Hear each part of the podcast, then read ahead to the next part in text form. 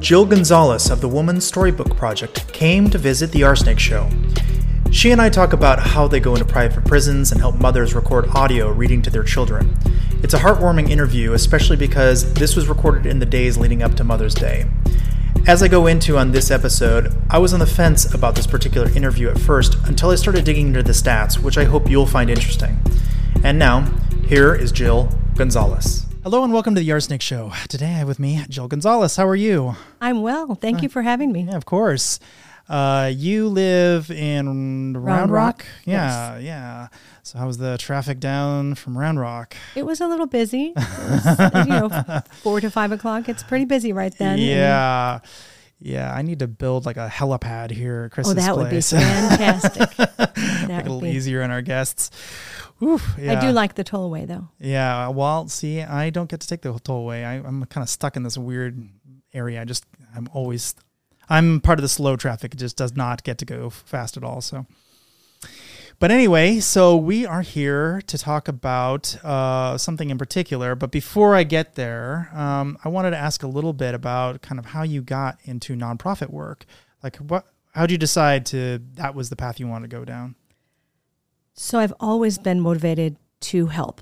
And um, my first career was as a teacher, a classroom teacher, and then I became a reading specialist. And while I was doing that, I served on the board of directors for re- for Reading is Fundamental in Austin.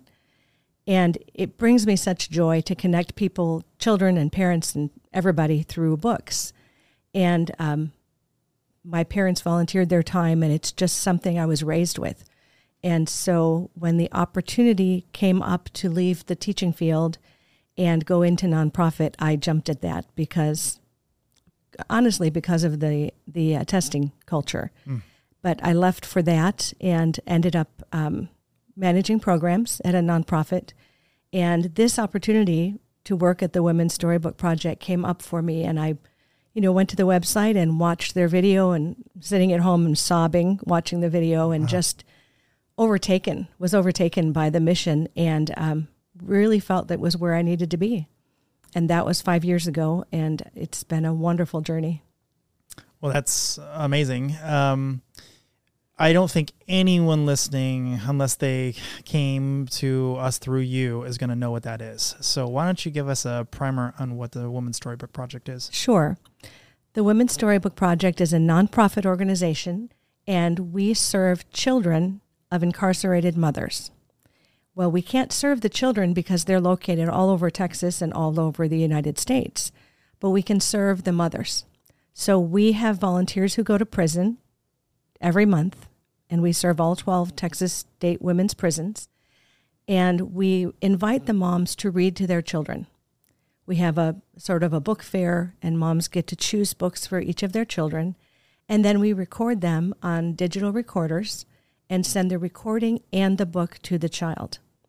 We have a four month program so that it's not just a one off, it's, a, it's building communication and trust and a relationship between the mother and the child. And we do that every month all year long.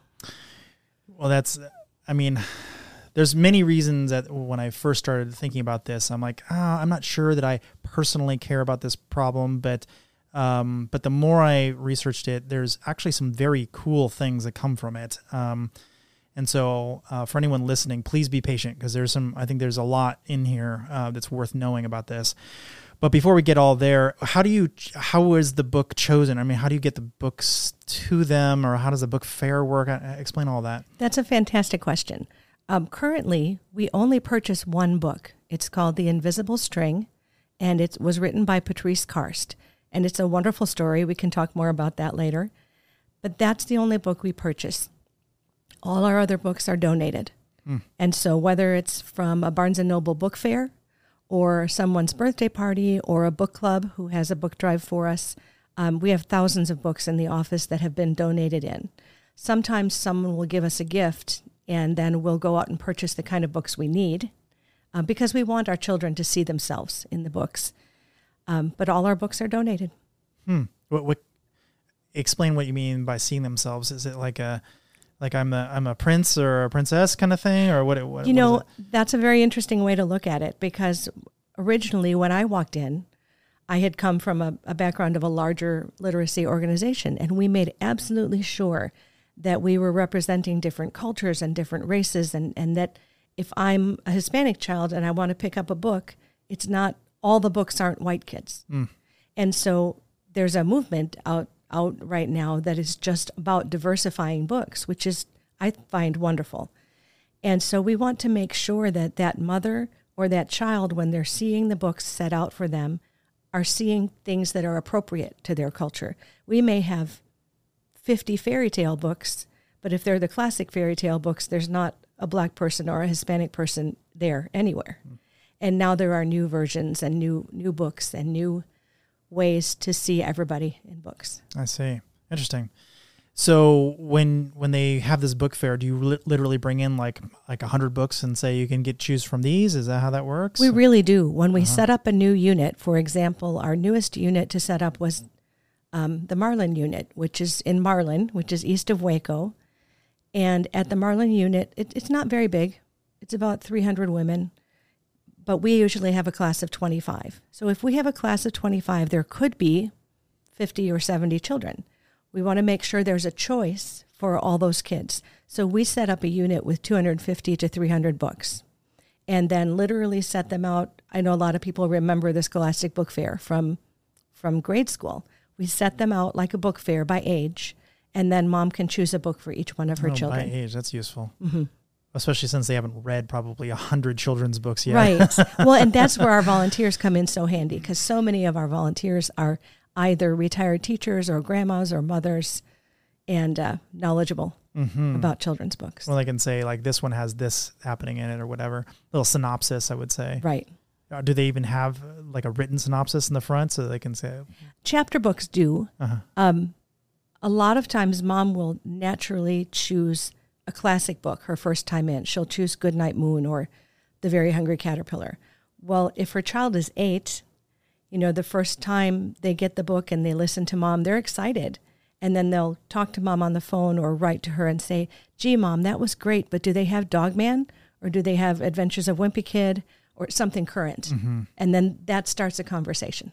Gotcha. So chapter books, but that that must take some time.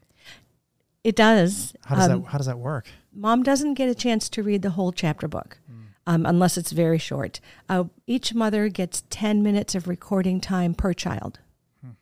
So if she can't finish the book, she can perhaps, you know, if it's Harry Potter, read the first 10 pages and say, you know, I, I, chose this book for you. I'd love for you to read it. Please call me or write me and let me know what happened because I'd really like to know. Mm, that's cute. Yeah. Um, so 10 minutes, boy, that's, uh, that's barely a time to get through one book. Oof. It's short. Yeah. Mm. I can see, I can see why that would be, uh, they'd really, really want to get one that was short enough to have a little conversation, kind of bookending it. No pun intended. But absolutely, because we we also always tell our participants, please greet your child. Please um, give them a message, tell them you love them. Um, and then at the end, you can leave another message. And remember, we talked about your spelling test. Um, study for your spelling test, or listen to grandma, or brush your teeth, or whatever, mm-hmm. or sing happy birthday. Mm-hmm. But 10 minutes is not long time. No, jeez. No. But I, I bet it's very meaningful.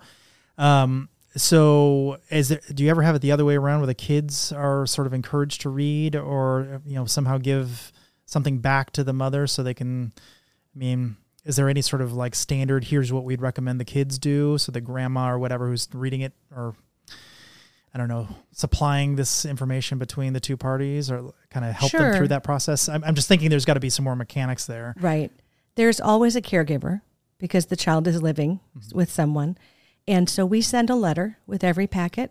And in the letter, it talks about why we're doing this and that the moms earned their way in through good behavior. And we talk about um, allowing the child to listen to the recording as many times as they would like.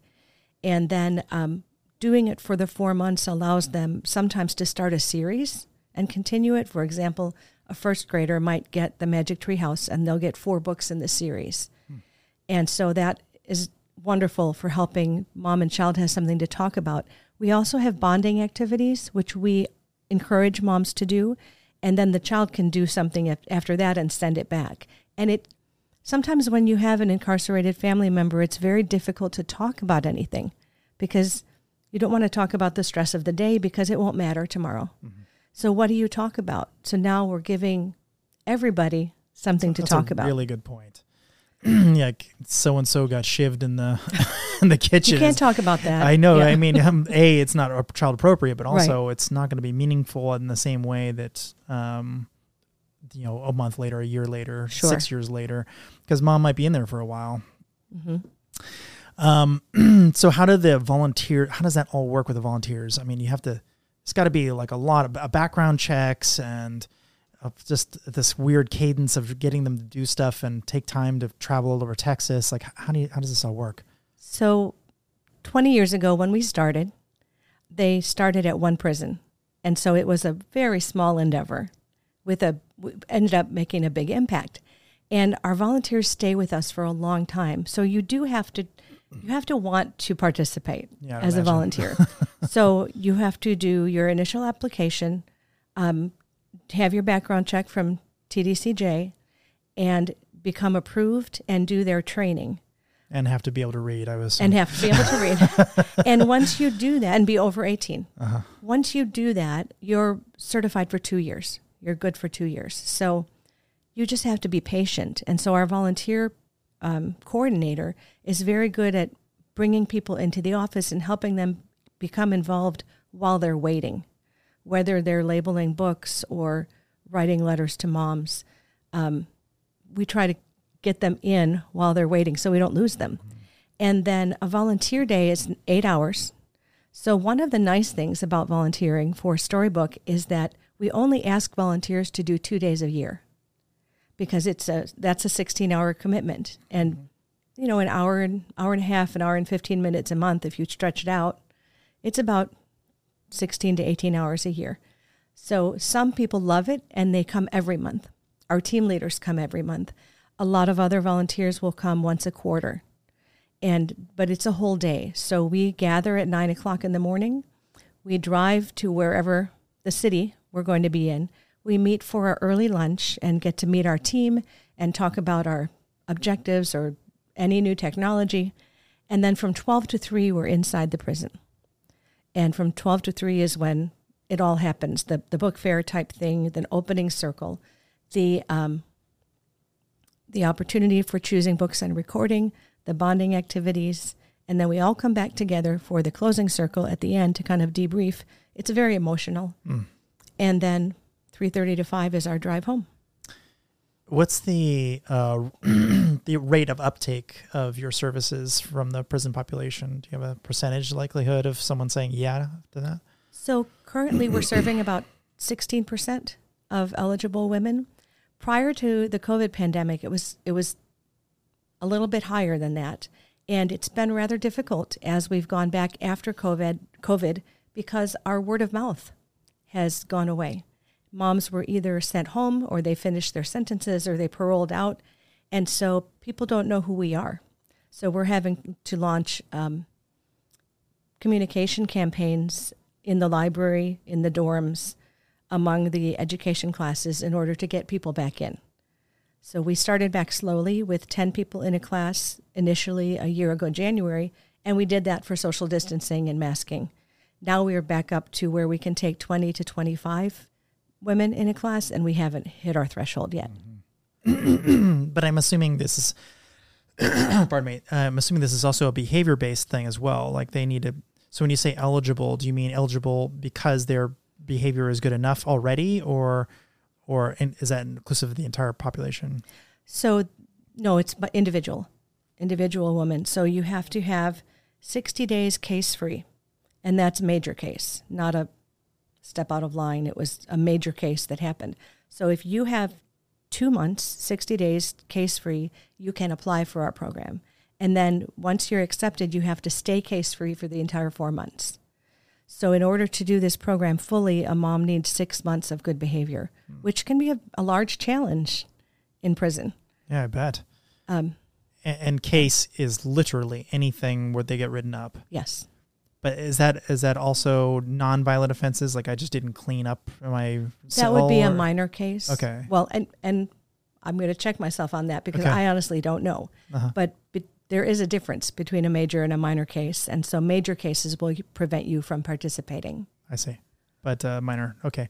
Well, that's nice because you know some people are slobs and uh, they'd still like to be able to, you know, reach out to their their their loved ones. Um. So how, like, who exactly gets to decide? I mean, do you guys have some sort of veto rights? Like, well, we know this one's a troublemaker. We've had them before, and maybe they're not. Uh, maybe they're eligible, but we don't want them. They're disruptive. So how's that work? So we do have that right. However, once if a mom goes to the trouble to be case free and do the application and she knows where her children are and what ages and what their addresses are, she wants to participate. And so we rarely have any occasion of trouble. Hmm. It's and people have asked me that and I said it's the safest place you could ever be because one we have a guard and two the women really want to be there. And so the, the people who do our vetting for us, we have a, um, an agreement with the Windham School District. That is the largest school district in Texas within the Department of Corrections. And they take the applications and vet the women and make sure that no child was a victim. They make sure that there's no CPS cases, that the children are between zero and 14. Um, um, a mother may have eight children, but she might have three that are under 14 that she can read to. And so Windham, the principal of the school, and her assistant do all that work. Interesting. Mm-hmm. So that's uh, that's quite. How do they get all this information? How do you work with the prisons to to gather that type of data? So the initial data comes from day to day life in the prison, and that can be checked just through the warden. And then the applications have to go on to the Huntsville, the central volunteer or the central student office, participant office in Huntsville, and they have to be manually checked. That seems like a pretty onerous amount of It work. is, Um, but it's it's worth it because yeah, we don't no, want I'm a not- child to be hurt. Of course, of course. Um, I'm just thinking. I mean, that means you have to have a really. I mean, on top of being getting access to the prison, getting access to their records is, I don't know, somehow worse uh, or more difficult or whatever. I don't know what the right way to phrase that is. Uh, so you have to have a pretty cozy relationship with the prisons. I'm assuming. we have a well respected relationship. We've been doing this for so long that as as women's units were opened, we were allowed in. So my founder, Judith Dullnig, when she first started, they worked at one unit. And over the years they went to two, three, and four. And her dream was to serve any woman who wanted to be served at a Texas state prison. Well, she never expected there to be 12. And so as we grew, um, we kept basically using the folks we had met and the relationships that we had developed in order to prove our reputation and go into a new prison. Mm-hmm. So we do have a very good reputation. We we don't we take in volunteers who know what they're doing. We don't um, flaunt the rules. We don't wear what we're not supposed to wear. Um, we we make it easy for the guards and for the prison to work with us. Yeah, I would assume. Yeah, you have to have a pre-meeting. You can't have these types of jewelry or Right. whatever. Interesting. So, how does this work as an incentive? Like, I mean, have you had any sort of some um, anecdotes or whatever of of how people look forward to these events? Because they, I mean, I got to imagine. Well, first of all, pr- probably a question I should ask first is how often do you go to any one prison? Once, excuse me, once a month. Okay, so that they've got to be looking forward to that all month long, I'd imagine. Once they've done it, especially. So, what what sort of uh, feedback have you gotten about wanting to stay sort of, you know, straight and narrow because of your program? We've had women tell us, I've had a woman tell me in class that um, I could have gotten in a fight this morning and I walked away because I wanted to read to my son. And actively making choices that will serve the rest of their life rather than serve their emotions in the moment. And um, we do, we get letters, we get thank you letters from grandparents, from caregivers, from kids. Um, we recently had an email from a grandma who said, or from a mother actually, I'm sorry, her son is dyslexic and he had never read to her. And she's been gone for a couple of years and he is seven now. And she chose a very simple book to read to him, one of those beginning readers, and he listened to it, you know, five, six, seven, eight, nine, ten times. And the last time she called, he read her that book, and he was so happy and so proud that he could read that book to her. And she said, you know, she had tears in her eyes. Grandma was watching and had tears in her eyes, and he he wanted to do it because mom sent it, not because somebody gave it to him at the book fair, or not because he necessarily even loved the book, but he, mom sent it, mm-hmm. and that was motivation. And as a former reading specialist, I don't care if it was memorized. I don't care what he did to do to read that book, but he read the book. Sure did. And so he was so proud, and so they wanted to tell us about that something to be said about loving your mom. Absolutely. Um, so yeah. So does this help in uh, getting them out of jail? I mean, is this aid in lower recidivism rates? Um, we'll talk about that a little bit more in, in a bit too, but uh, but also just getting out and the process of making sure that they are more likely to parole out of, of prison for good behavior. I can't tell you that we have solid numbers because we honestly don't have access to our mothers after they leave our program. Our our goal is to to keep them from coming back. So lower recidivism. Now we don't know we know anecdotally that it, it allows mothers to have hope to go home. We give a certificate at the end of the four months and we know that mothers use that and give it to the parole board. And often they ask for two certificates so they can keep one and give one to the parole board because it does show that they're making positive steps and doing things to connect to their family. And that is research proven. So we know that women who are connected to their families in a strong manner are 67 less 67 times less likely to times. recidivate. Times. Percent. Percent. Okay. Sorry. Those are big differences. Percent. My bad. like, whoa, that's a Percent. crazy big number. Uh, but that's still incredibly high. Incredibly mm-hmm. high um, you're going to have to repeat that. Sure. So 67% of mothers who are actively connected to their families and children are less likely to recidivate. That's crazy. Yeah. And it uh, says something, I'm sorry. No, It says amazing. something about our justice system is that given the opportunity to do something for themselves and their family, they will do it. And we just had a, a fundraising luncheon last week um, for which we do every year, and um, one of our alumni was a speaker, and she said the first time she did storybook, it didn't change her life, but it helped her understand that there were things she could do positively. Well, she went home. She ended up back in prison. She did it again because now she had another daughter. And she said, with that daughter, it changed the relationship. And then she went on to participate with another program that brought her daughter to visit her. And that's what did it the, the constancy of seeing her daughter. Mm. So, in tandem with other programs for positive parenting, I believe Storybook makes a difference. That's great.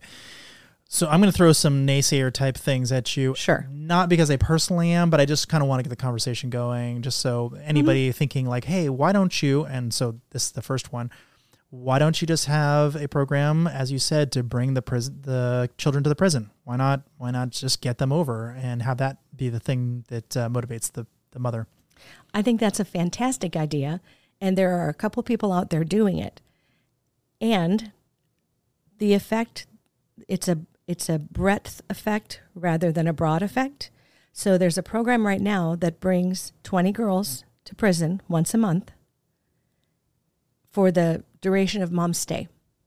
Well, those 20 girls, you know, some moms will come home and then new new girls will come into the program. But over 5 years that may be only 30 girls and 30 moms. So it's a very small slice of impact. Hmm. With uh, Storybook, even though it's less of an impact, we can reach many more women and allow that to grow and blossom and take root um, in their families. Mm-hmm. Yeah, I see it. I certainly agree with that, but I also see it as um, you can't take home your mom from visiting your mom.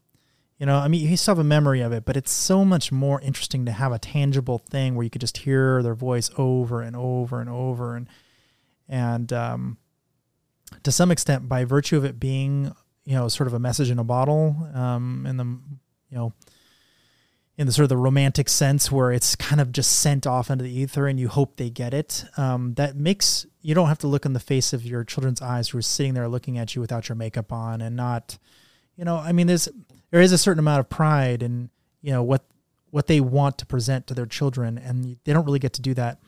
Not to mention, I'm sure a lot of these kids live all over the place, um, Yes. and it might be very very difficult uh, to find somebody to transport them across state lines, et cetera. So I think I think this is just more convenient and better in many ways, um, possibly in tandem with that other, but um, maybe just by itself, um, really, really potent. it it does allow us to reach kids who are far away. Um, the year I came in, we served 108 counties in Texas and 32 states because Wow. our population was very high. Last year, we served, I believe it's 88 counties and and 12 states.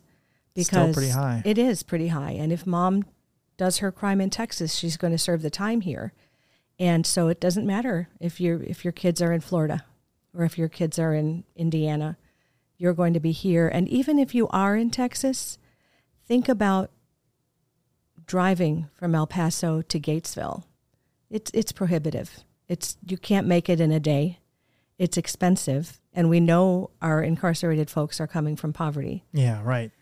So it's very unrealistic to get a visit. and, and coordination and uh, there's a million other things that make it it's not a bad idea it's just so much less practical than the message in the bottle approach Yes. um so this is another thing i i already know the answer to it but i'm sure somebody will think it online um why not uh fathers too why just mothers So I personally have no problem with serving fathers. I think it's a great idea. I think it would be hugely effective. Um, the reason that the Women's Storybook Project does not serve fathers is that Judith, our founder, when she started, her motivation was from learning about a program they had in Illinois that was solely for mothers.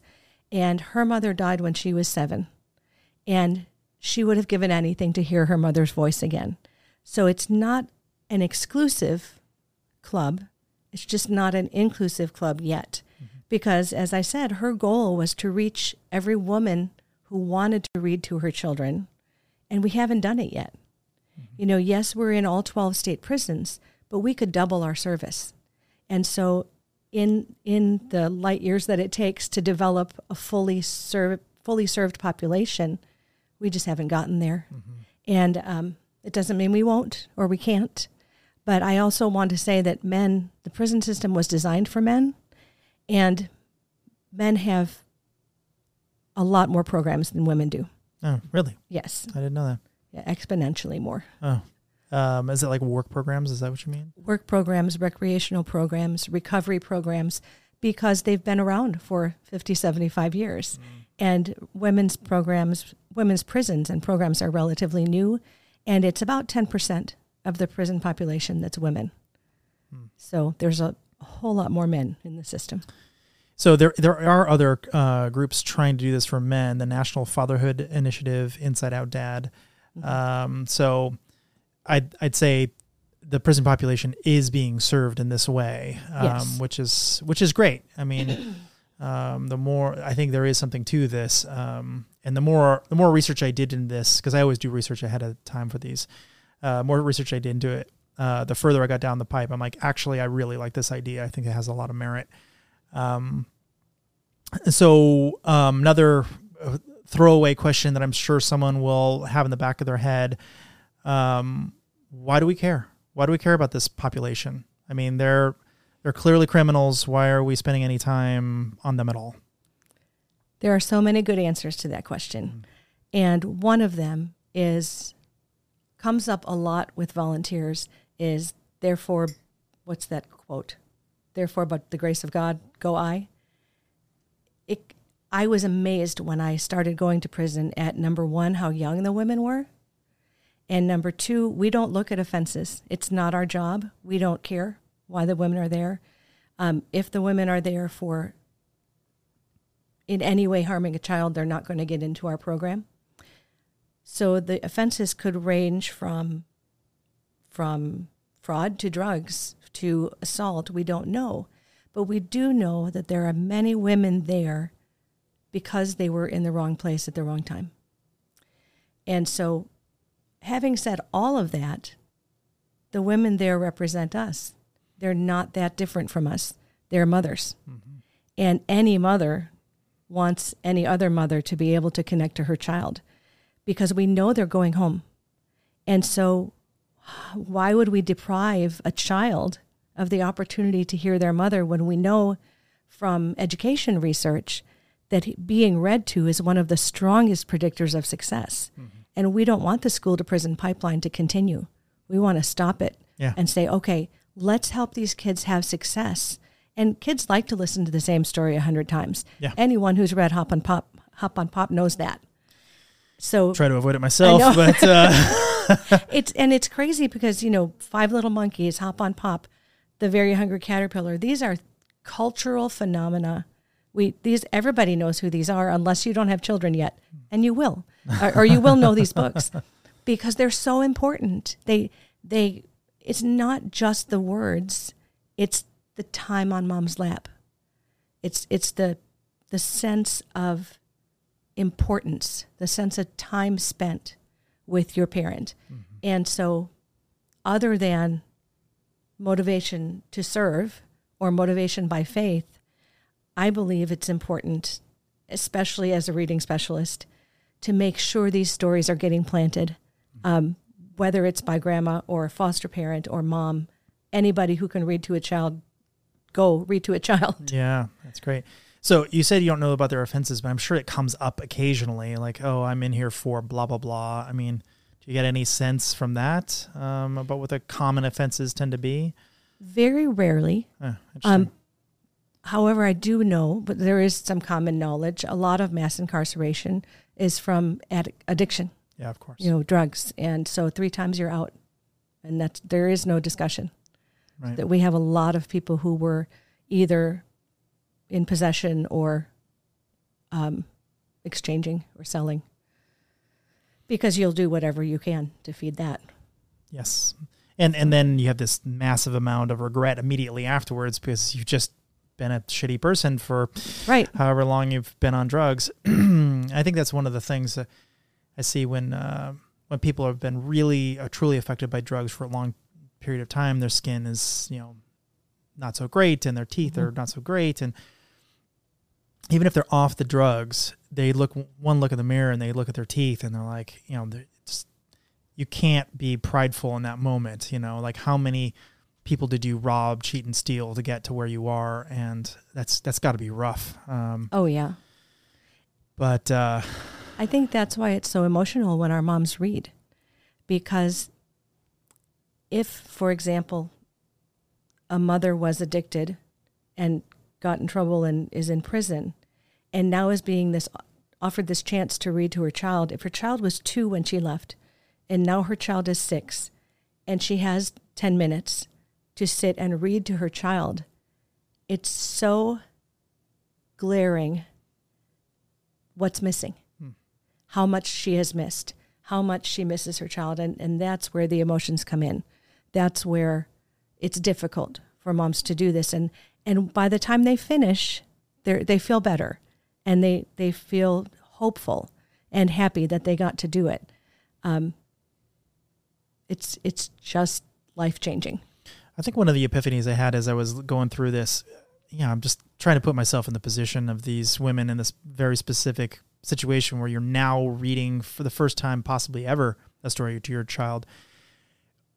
How weird a thought is it that for the very first time in their life they're actually being a good mother you know and for i'm sure a lot of these women they're actually just better mothers in this situation finally in prison than they ever were on the outside up right. to that point anyway you know maybe they turn their life around at that point but it's a really strange mental leap to go oh actually maybe prison makes good moms um it yeah you get my point though yes. in this very specific circumstance where you you're giving them the tools to see what they're missing as opposed right. to just this oh i got this kid at home or whatever you know maybe you have a photo of them and that's it kind of deal. Like this this communication I think is really important.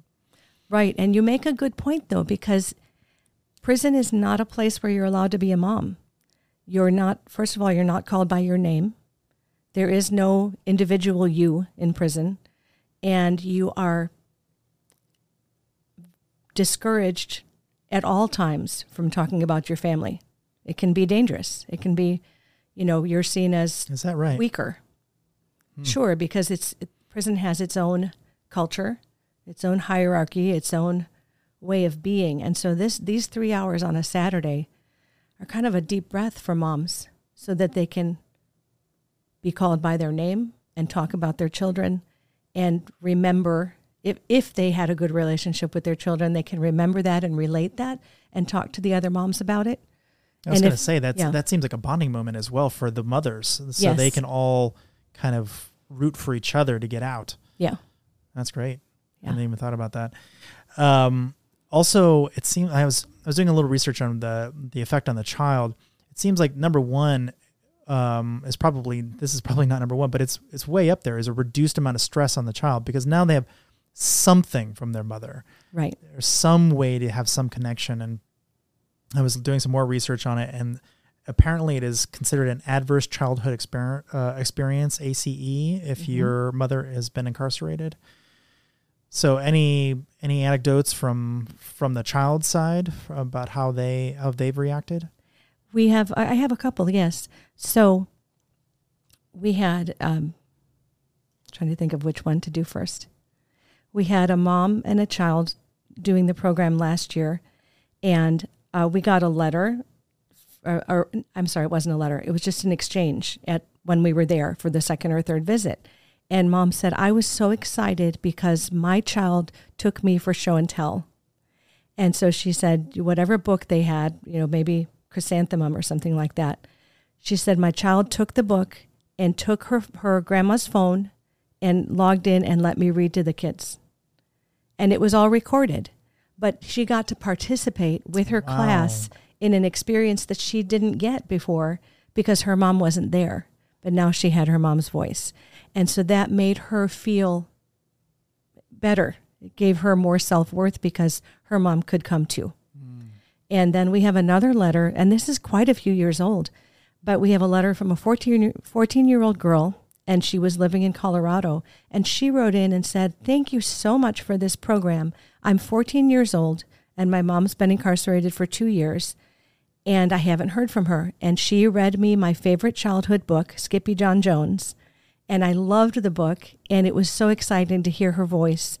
And I wish that this program could be everywhere for every child who has someone incarcerated because she, said it made me feel like I wasn't forgotten and I wasn't abandoned.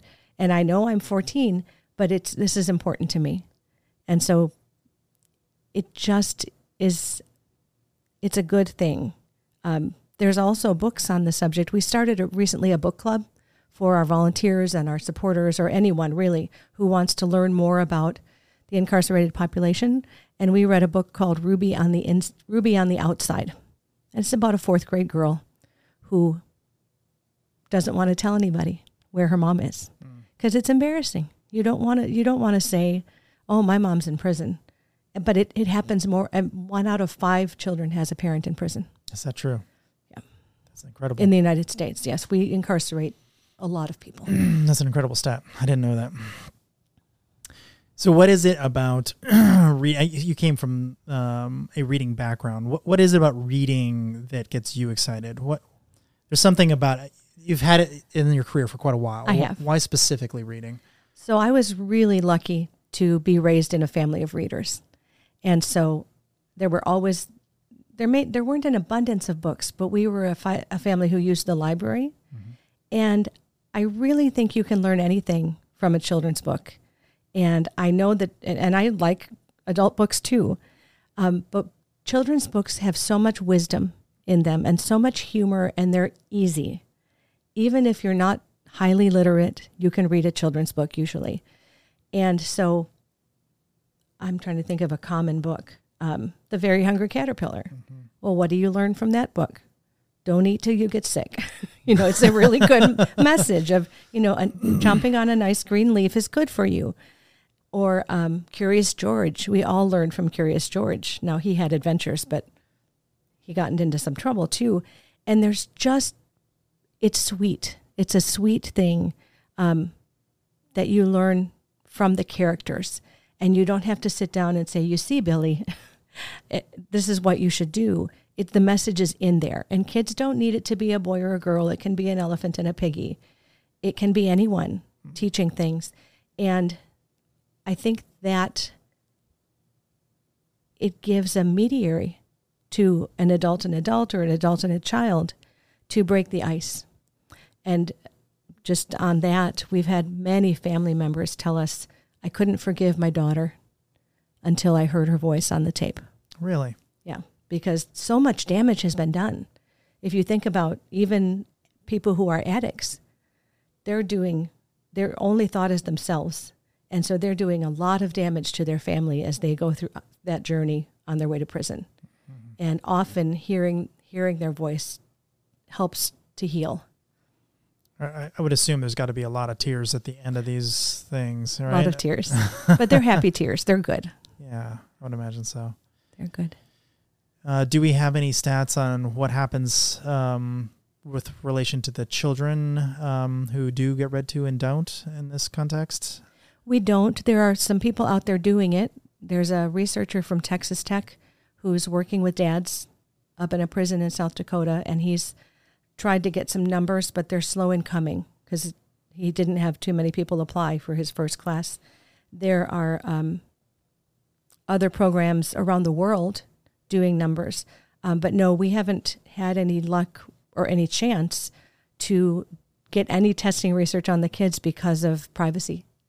Um, there is an organization in Austin called the Seedling Foundation that provides mentors for children with an incarcerated parent.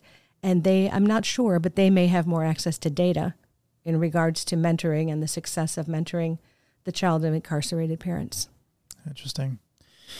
Yeah, I was I was also curious about literacy. Have you had any sort of measuring of of even the incarcerated women who you have a little bit more contact with directly about their literacy? Because I'm assuming not all of them are particularly literate going in, um, and they might want to become literate just to be able to do this, um, or might be learning kind of along with the child, right? Um, in some cases. So I will. I can tell you that because we work through the school system, I know that if you don't have your GED, the Windham School District within TDCJ will do everything in their power to help you get it, to make sure you get your GED.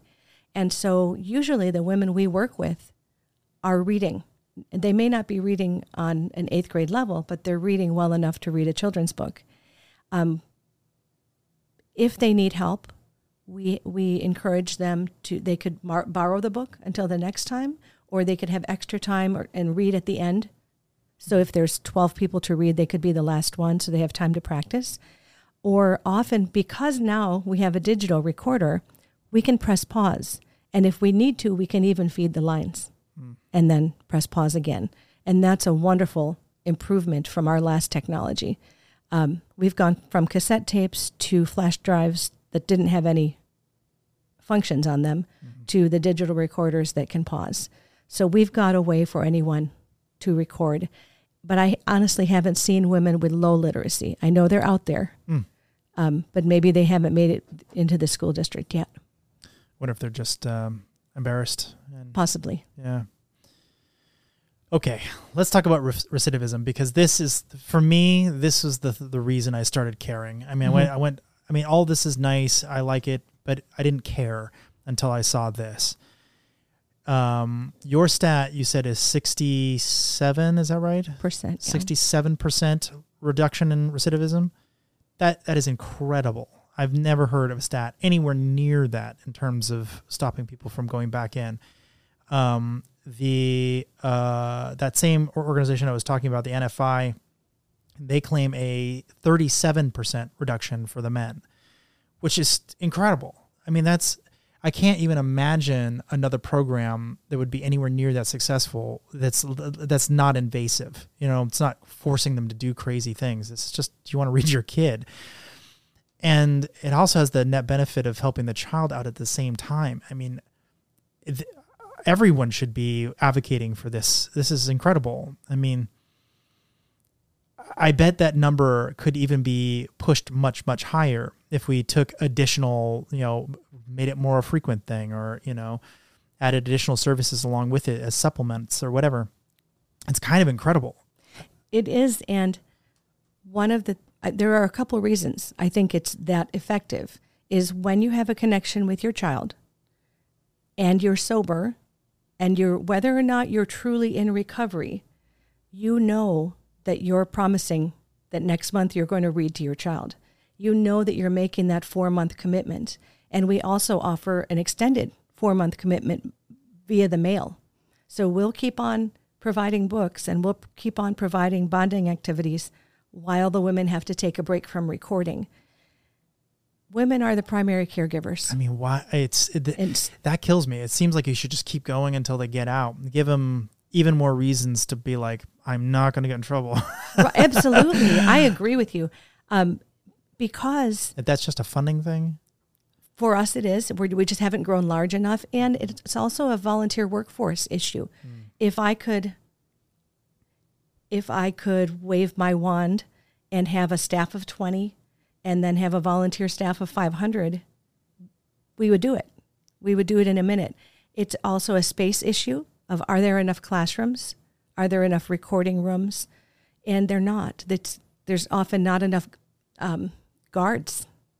That's a true issue, and that has stopped us from going some Saturdays because of the um, employee shortage. Because we can show up, and if there's not a guard for us, we can't go in. And so there's many, many things, just little rocks in the pathway. Um, how, how, devastating to be a mom and find out you can't do it because you know, there's not a guard. A guard sick yeah. or whatever. Oof. Yeah, or there or there was a fight, so now we don't get a guard. Right. Well, that's a separate issue, yeah. but it uh, is. But, but, anything that takes a guard away. Yeah. You know, um, and they would they would they would sign, you know, they would sign their lives away, not literally, but to to say I won't do anything. Please let me record. Um, but it's that connection and that want f- to take care of your children.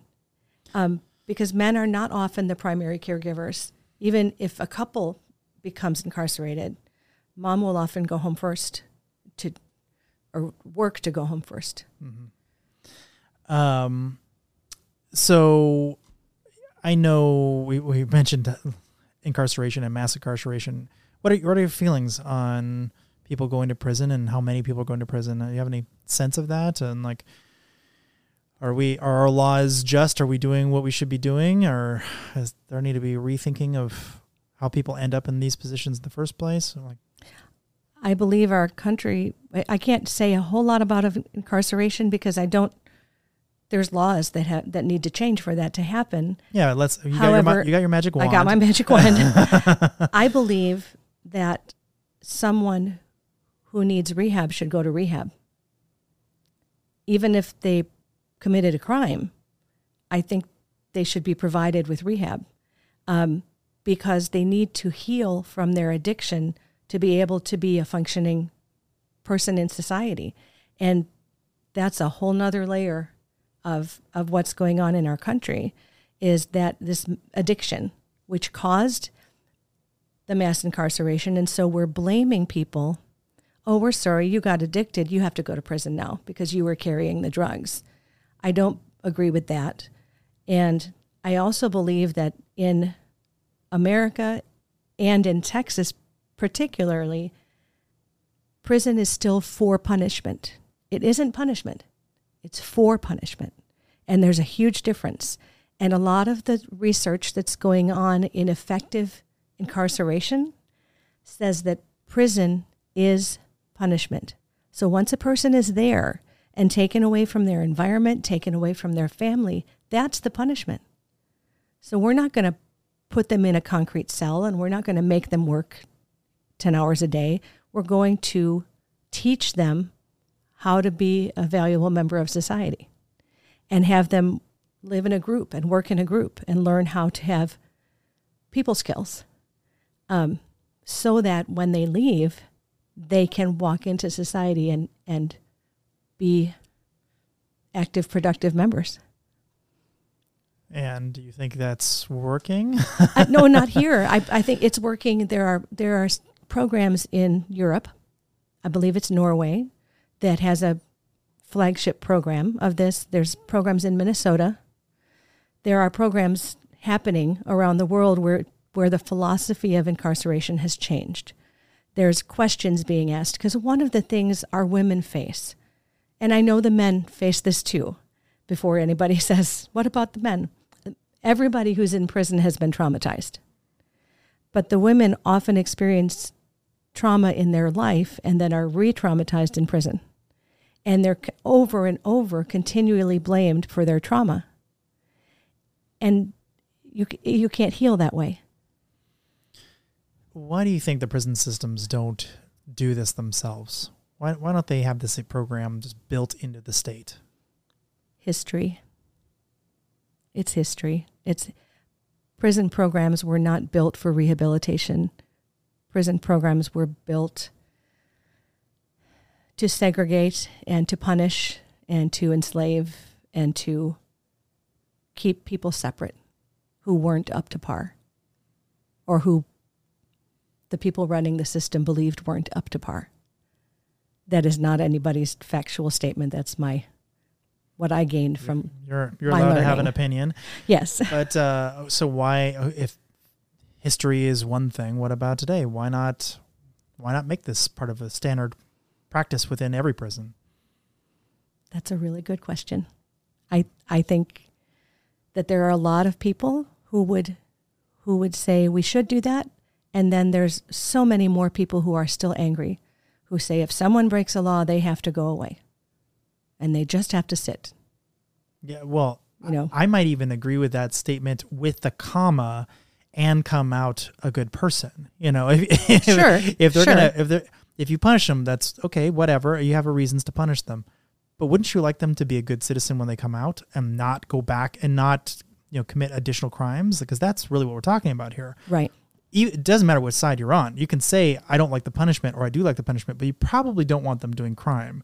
Of course. Um, and that seems like it seems like a almost a silver bullet. I mean, within obvious reasons. Uh, with ob- obvious reason, number one, people are not all on board with this, and not every prisoner is um, in the place where they can be rehabilitated. So that, sure. they fall outside of that and then certain people just aren't interested for whatever reason. You know, they they are totally estranged and they don't, you know, or kid, or mentally ill. My kid hates me or mentally yeah. ill. Right? There's other things, but for those who can be rehabilitated, this feels like an obvious thing you'd want to do. There's a really bright spot in women's incarceration in Texas, and it's called the Strive program. It's strength through restoration, independence, and now I can't remember the rest of the acronym. It's a long acronym, but it's taking place at the Mountain View unit in Gatesville. And Strive is for women who are ready to go home. They're within 16 weeks of going home. And they are placed at the Strive unit to be given resources and education to help them succeed when they get home.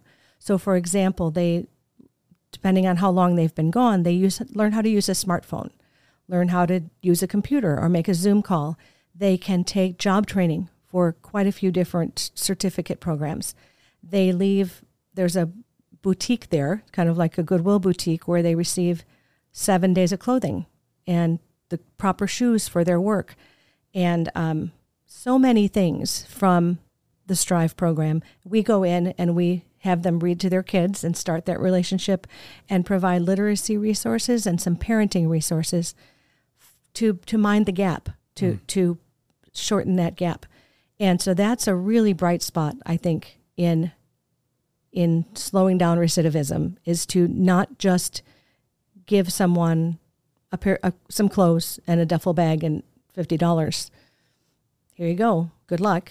Mm-hmm. Um, but there's also you know helping people into transitional housing or halfway houses or ways to help succeed mm-hmm. after you go home. So that is a bright spot that's happening here in Texas. That's great. And that's just one so uh, far. Yeah, okay. So it's it must be experimental, I'm guessing. It's a pilot that started about a year prior to COVID. So it really took a big hit during COVID.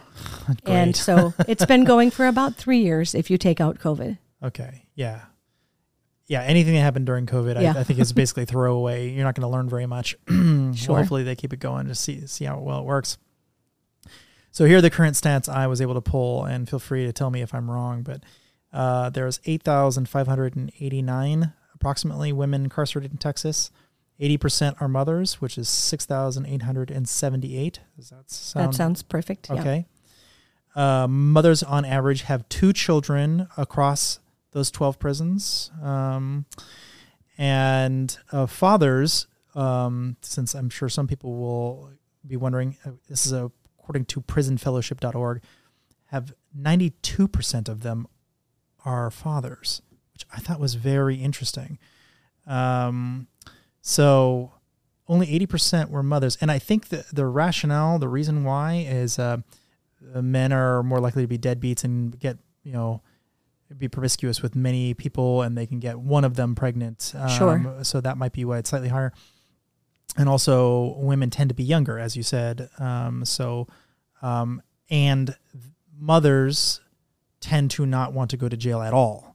Um, and so they're less likely to commit crimes. And so that's probably why those numbers are slightly skewed, um, as fathers being more likely to have um, have sired offspring.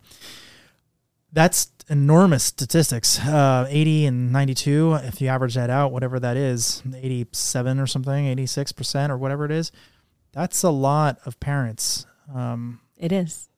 so I think there, I think there's a lot more juice to be squeezed out of that concept. Absolutely. There's and and there are programs we often get calls and say, "Well, how can I start this in my state or how can we do this in another Oh, area?" Yeah, do you? Really interesting. Mm-hmm. That's great. And it's it's as it's as simple as getting books and recorders, but it's as difficult as you know working working out a plan with the prison. Um, and there are many many different ways to do this. So have you thought about franchising your model out and just making it part of the big umbrella and making a national thing? We've thought about that. Um, one of the difficulties is that every state prison, but it's the difference between federal and state. Every state prison is different. Every state prison system is different. And so, you know, for example, in Arkansas, there's the Storybook Project of Arkansas, and they go in to, I guess there's co ed prisons with women on one side, men on the other. And they go in on one day a month and they just record to anybody who's ready to record. That's great. And so sometimes they'll have 50 people, sometimes they'll have 150. Um, but it's not a add-on program. Like you don't do it for four months, and it's just different. And so I'm, you know, there's many, many different ways to do it. Um, we any, want to. any idea on how well that program's working? I have no idea. I, I haven't looked. I just have gotten to see them in, you know, on Facebook and in the news and, and watch their progress. And their I'd be curious if there's any stat differences between the two. Just yeah. you know, anecdotes or anything else. How how would the if the models are slightly different, if which one's working slightly better, or if they're the same, Yeah. or what? And I think really the privacy laws will keep us from any data like that. Um, I know they have anecdotal data of thanks from the families, but anything we can do to help unite families is going to make it better. Um, some some organizations do days with dads or days with moms. Some provide um, makeovers for visiting rooms where they make it more family friendly and give books. And so we've given books. We haven't been able to do any makeovers. Um, and there are some even experimenting with video, with having um, the parents read on video. But there's that's a kind of a tough call because, as you mentioned before, not everyone wants to be on video. Yeah, I mean, if you've watched enough prison shows, you know those women are not feeling and looking their best in prison. So, Right.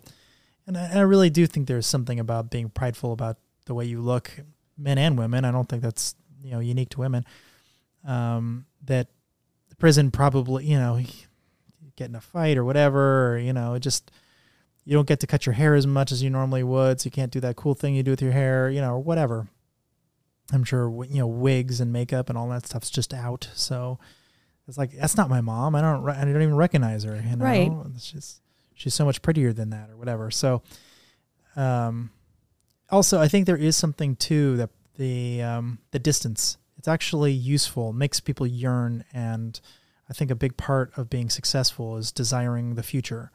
And if you're already getting it where you get to talk to them in real time, I could see, and also allows for conflict. You know, you didn't do your homework, and you know, if you don't get that opportunity to get into a fight, it's it you're just romanticizing the future. Right. And that's an issue we face or we've begun to deal with with our women in strive because they're going home and they're starting to face the reality of that and what does that mean? Mm-hmm. And what does it mean when your daughter's been living with grandpa for 3 years and he lets her do whatever she wants? And can you walk right in and say no no no I'm home. We're not going to do that anymore? Or do you have to ease your way in and ease your way back into being the primary parent? It's very difficult and very anxiety causing.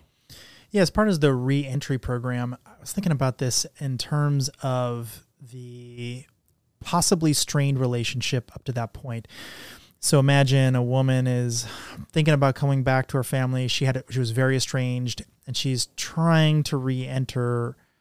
Um, it would be so much easier when there was some goodwill. You know what I mean? Yes. And, and I think um, it might really change. They might be very standoffish and like, I'm not sure I want you back in my life after the 800 things you did wrong before you went sure. to jail. Um, but if if they're hearing you be a good person to your child, and and uh, because there's going to be the other caregiver who's going to naturally have a lot of thoughts about uh, you back in the life, um, I I would imagine that would soften the the reentry. I would hope so. Yeah. Um, I I I don't know if I think it, it naturally would, mm-hmm. but you never know. It's very difficult to go back to any place you've had conflict. Yeah. So, you know, sometimes that's not even recommended mm-hmm. for for the mom to go back to the place where she started. So this is the twentieth year anniversary coming yes. up, or is it, it this year? We're in it. We're in it. We're mm-hmm. in it. We're in it. We're in it. Well, first of all, congratulations. Thank you. That's a long time to have done anything at all, let alone something this complicated. Um, so what are the big kind of we learned sort of things from this past twenty years, or? That's a great question. Yeah. So we have learned so much as far as uh, we've learned that we have incredible supporters. Once you've been a volunteer or you've experienced this or even watched the video and seen the changes and seen the, the effect of this, uh, Judith loves to say it's a small program with a big impact. And she's absolutely right because you you just feel it and you just say, well, of course, of course we have to help these kids reconnect to their moms. But I think the five years that I've been here, the most important thing I've learned is flexibility. Because you you want the best you want the largest class you can get you want your team leaders to be successful and your volunteers and sometimes there's not a guard and sometimes there's covid and sometimes you have to wait in a line of visitors that's 45 minutes long until you can get in and it shouldn't matter. And we try to teach everyone, teach all our volunteers, and teach everyone who works with us that to expect the unexpected. yeah, no kidding. Because, you know, we don't, we're visitors. And so we're, we don't make demands when we're there. Um, and we appreciate the fact that we're allowed to be present and allowed to do our program. And sometimes you can get a little bit, well, I can get a little bit defensive and say, Well, what do you mean you didn't get in? Oh, well, I'll call somebody. Well, maybe it won't do me any good to call anybody because we just didn't have the ability to get in that day. Um, but flexibility and respect for the people who are working in the system. I was going to ask you a question about that. How yeah. do the guards feel about you? I mean, are you well received by the guards, or are they just kind of like, oh, here's another group of people coming in, or how do we you? are really well received by oh, the guards. Good, um, good. If a guard is brand new and doesn't have any idea who we are, then it can be difficult. But generally, all the guards are very well. Um, we're received very well by them. We even have guards who will come in on their day off so that we can do storybook. Wow. Um, we've had guards who said, "Oh no, I'm not working today. I'm just here for you." and they'll be there for those three hours. That's awesome. And because it helps them. And, and I was going to say it must be like, oh, there's just, it's so much less drama in the, in the unit or whatever when, yes, when this is around. Well, it helps. Yes, it helps the unit. It's a win-win-win. It helps the unit. It helps the mother. It helps the child and family. Um, That's great. Because you want, when the women are united for a better purpose, things are going to go better on your in your dorm or on your hallway. Um, so yeah, the guards are wonderful, and the school district, the wardens, the guards have all been fantastic to us, and we let them know how important they are. Yeah, I mean, it takes two to tango in that case, right? Yes. I mean, without you, it's nothing. Without them, it's not going to happen. absolutely, absolutely, and and we have, you know, we've got the ten prisons within the Central Texas area, and then two of our prisons are out in Dayton, which is Northeast Texas, and so those are a little bit more difficult. But we've got um, really fantastic volunteers out there and team leaders who pretty much are on their own. We make sure we visit them and make sure we've got all the supplies out there. Mm-hmm. Um, but it is important. Whenever a new warden comes in, whenever a new principal comes in, you have to let them know who you are and what you do, and then then get them in, connected with someone else who knows. Oh, so you have sort of reference uh, wardens? Like Yes. you should talk to this. Oh, that's funny. Well, you got to pump up those uh, CV uh, bullet points, right? Yeah. That's funny. Uh, so, are you doing anything special for the twentieth? Uh, big party or anything? Uh, we are. We're having a um, 20th anniversary celebration on December 2nd. Mhm. We're going to go with the weather's going to hold out for us. Oh, hey, good And, luck. It's um, Texas. I know, but it, we're going to have it at the oh the museum, the um, Neill Cochran House Museum. Okay. Which they have indoor outdoor facilities. It's Okay. a beautiful old home and museum on the campus of UT. And so we'll celebrate all our volunteers and donors and long term long term people who've been involved for forever. And we'll be um, initiating a founders fund, which will be in honor of Judith Dullnig, and that will the fund will be built in order to cover program expenses should we ever have another shutdown or Mhm. things like that. Got it. Um, how many recordings have you done so far? Out of curiosity. I just looked at this number the other day. It's well over twenty thousand. Twenty thousand. Yeah. That's good.